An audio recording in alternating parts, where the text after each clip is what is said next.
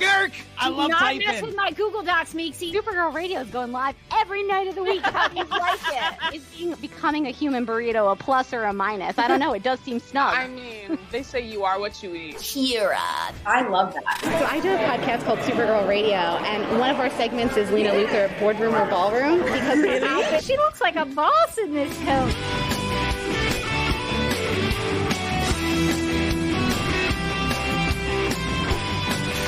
Nasty Luthor like a different Luthor?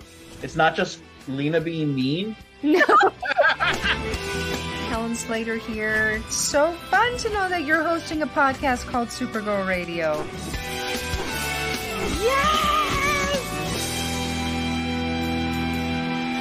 My name is Jamal Igle. I am a comic book artist and writer, and I am here at Superman Celebration because they have been trying to get me back since 2011, and I was finally able to come. And what are your thoughts about Superman Celebration? Because it's a kind of small town, it's a little different than other. Yeah, but it, it's not. I mean, I don't mind doing smaller conventions. I, you know, I do a lot of small conventions as well. But I mean, there's the fact that the town gets so into the characters of Superman. I, I love the atmosphere. It's. I tried to describe it to my wife before I came. It's like it's kind of like a comic book convention and a state fair. You know, it's it's it's very unique it's, it's it's fun to see. I love. I just everybody seems to be having such a great time. I just I love watching.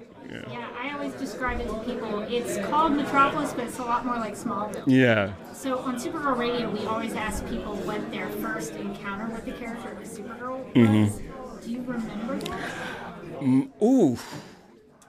I'm pretty sure it was a reprint of one of uh, one of her early story, like one of the uh, the action comic stories. So it was I it was the one where I think she's like fighting a witch or something. I can't remember. Or yeah, there's there's a few where she's like fighting a witch or she gets turned into a witch. You know, don't quote me, but that was like my first exposure to Supergirl as a character. And then my next exposure as a Supergirl was uh, around the time when they were doing the movie, and she had like the the, the '80s headband. And that was actually because I was a big Legion of Superheroes fan. So, and she would appear in Legion of Superheroes. And then one of my favorite Legion stories is the Great Darkness Saga. So, and she has such a prominent role in that story as well. So those are like my my really big recollections of Supergirl you know, prior to like getting into the industry, and then obviously like the post like Byrne revamp and you know all that other stuff. You mentioned the Legion of Superheroes, so I'm curious. Why do you like the Legion? I always kind of saw the Legion as sort of outward bound for alien kids. You know, just the I like the the the concept of initially the teenage versions. You know, because I started going back and reading Superboy and the Legion of Superheroes, like early, like the early issues and the Adventure Comics stuff. And but like by the time like I started reading seriously was around that era. It was like the Great Darkness Saga era. So like you know the other it's like if you could take the Justice League and mix it with Star Wars, that's and Star Trek, that's what Legion of Superheroes should feel like. Ultimately, you have all these disparate characters from different worlds, different you know technology levels, different you know different ideologies, and then you mix in all like the the young person, teenage angst and sexual tension and everything else. That's that what that I think is what makes Legion even more unique than say something like you know the X Men.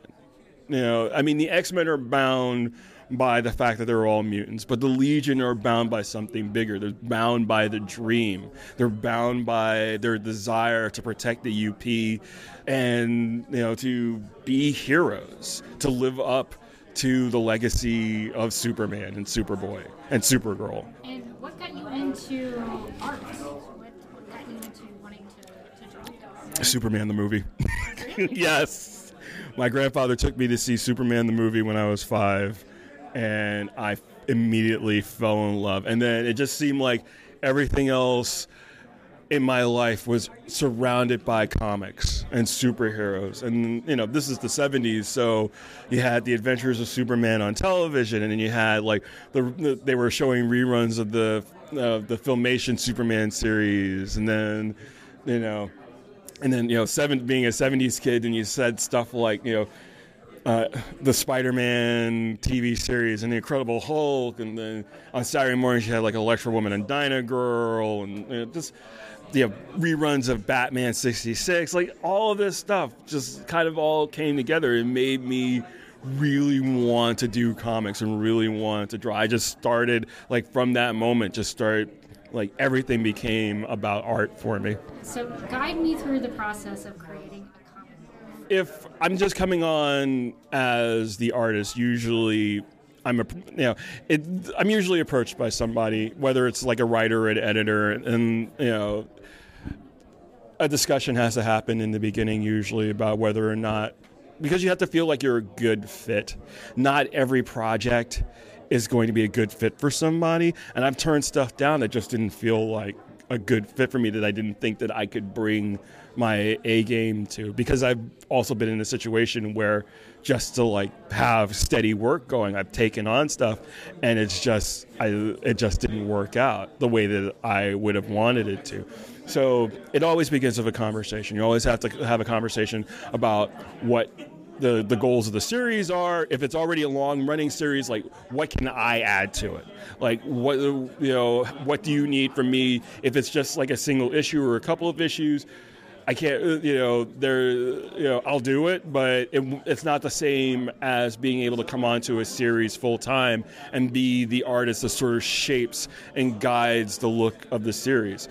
So that's where it starts, and then it's usually a conversation with the writer um, multiple, sometimes multiple conversations with the writer. If I'm, if it's especially if it's not someone that I'm familiar with or have, or have worked with before, because it, it's just like any other creative endeavor. You have to feel comfortable with the people that you're working with, and you have to feel like you can trust them to uh, to deliver their part and build trust in them that you will give them the work that they deserve. And and it, it's weird to put it that way, actually, but it kind of, I, I don't know, I just kind of like the the way that I feel. Like I, I tend to put so much of myself emotionally into what I do, and if I'm not doing that, I feel like I'm I'm performing a disservice.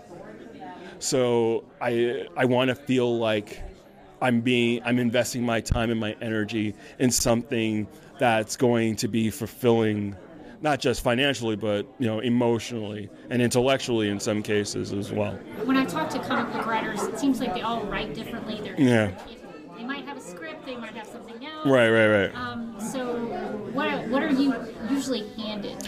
It depends. Like, I've worked on full scripts with like dialogue and camera directions and various pre- uh, precise notes, and I've worked from a one-page outline and built an entire book from it. From like you know, each sentence is a page, and I built an entire book from it. And again, it goes back to that trust thing that I was talking about before, being able to trust your creative partners and them having trust in you. So you know, with certain writers, you know, Sterling being an example, over the two years that we worked together, we kind of had a shorthand that we developed with each other, you know, because we were able to build a relationship of trust between the two of us, you know, and knew that we were we were aiming for the same direction. And for Supergirl, did you go back and look at some of the old comics? Did you have an inspiration?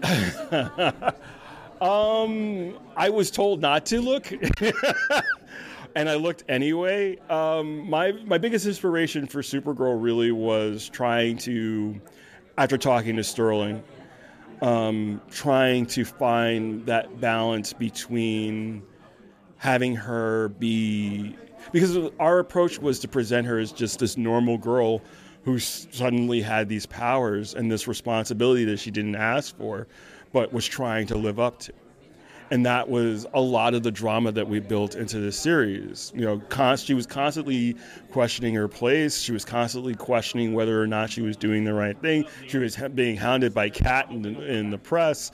You know, she was being you know subtly tormented by the by Superwoman. You know, it, you know, she was having to deal with her mother being on her back suddenly after being gone. Eh, you know, being gone. You know, thinking she was dead, and you know now Alura's back and running New Krypton, and you know.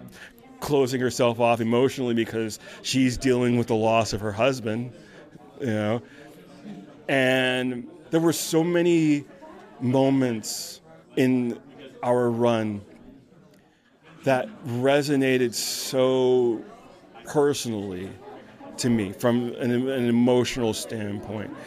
The the the scene where Zor-El gets killed and Kara's cradling him and crying. Like I've, you know, not to go into details, but I've I've experienced that very same thing, and I know Sterling has. I know that that was a key catalyst to him writing that scene. Was you know dealing with his his own father's passing. So you know, and you know Alura's you know Kara's relationship with Allura and trying to reconcile that.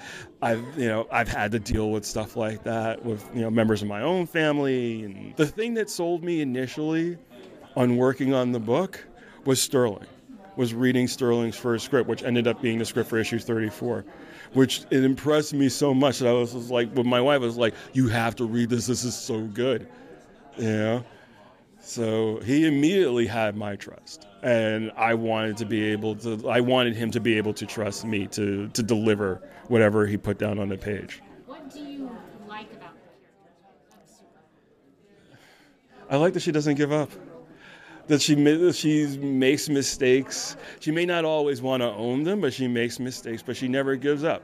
That's that's that's the biggest thing. That's that's she's a good kid. You know, she's smart and she's funny when she wants to be. And they and they think that you know, in spite of you know, just speaking specifically of what we did, like in spite of all the trauma that all and fairly recent trauma that she had gone through, she, the fact that she wanted to live up to this ideal, not just the ideal that you know that Clark laid out before her, but the ideals that her father laid out before her. You know, she was trying to live up to you know being a part of the House of El, and I think that in subsequent years, you know, there have been like peaks and valleys on those themes. I think that Tom King really like kind of stepped in and said, "Hey, I'm gonna right the ship a little bit." I wasn't a huge fan of what they did with like the new 52 version. At the same time, you could see them like slowly trying to make changes to kind of get her back to where she where we left her. And I kind of like what they're what they're trying to do with her in the in the current books. Um, I have to see where it goes. Where it goes. I mean, I know what I would like to do. Like, like the writer in me knows what I would like to do, especially with her and Power Girl. Like, I have a very specific idea of what you could do with the like with that dynamic and that relationship. But you know, I'm not the writer, so. You mentioned during your panel that you were doing some of your own stuff. Yes, yes. Can listeners and our viewers about that? Absolutely. So uh, I just finished a series that'll be out from Dark Horse. I'm working with Scott Snyder. It's called Dudley Datson and the Forever Machine. It's a YA adventure about a uh, 16 year old kid who inherits a watch that allows him to travel through space and time, and he teams up with a talking dog named Daedalus, and they have to protect the watch from a uh, 5,000 year old conspiracy. Uh, so I'm doing that, and I've been for the last five years. I've been working with Ahoy Comics on a series called The Wrong Earth, which is uh, written by Tom Peyer. Speaking of Legion of Superheroes, um, and Our he also wrote Hourman and Super, Adventures of Superman and everything else. And he was one of the original Vertigo editors, and that's it's a series about two versions of the same, you know, urban vigilante um, Dragonfly and Dragonfly Man, who at first end up on each other's Earths, but are now in the current series, they've teamed up and they've ended up on a third universe that is not their own and they're trying to get back to their original universes. It's actually really fascinating because we when we were conceiving this series, I was actually on vacation in Japan and dragonflies are not just everywhere, they're like ubiquitous, but they're permeate like Japanese culture. So I was telling Tom, we were like bouncing around ideas of what kind of characters they would be. And I was telling Tom, you know, dragonflies in Japanese culture, they represent nobility and grace. And he's like, "Oh, really? Because in European culture, dragonflies are called emissaries of the devil." So that was like that was that was like okay.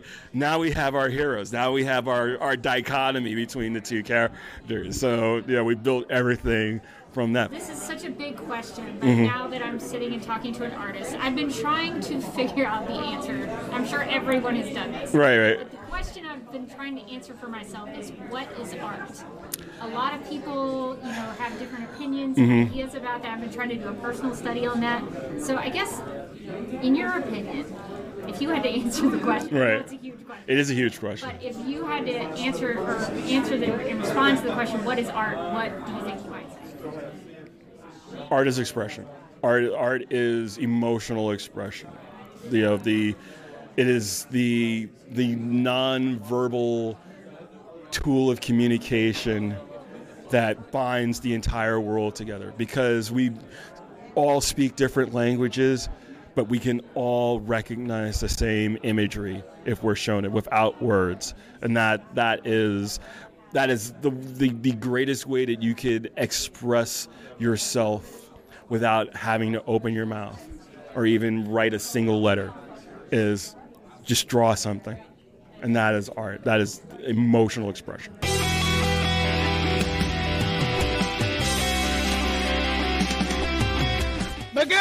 I love not typing. mess with my Google Docs, Meeksy. Supergirl Radio is going live every night of the week. How do you like it? Is being, becoming a human burrito a plus or a minus? I don't know. It does seem snug. I mean, they say you are what you eat. Kira. I love that. So I do a podcast called Supergirl Radio, and one of our segments is Lena Luthor Boardroom or Ballroom because her outfit. She looks like a boss in this coat.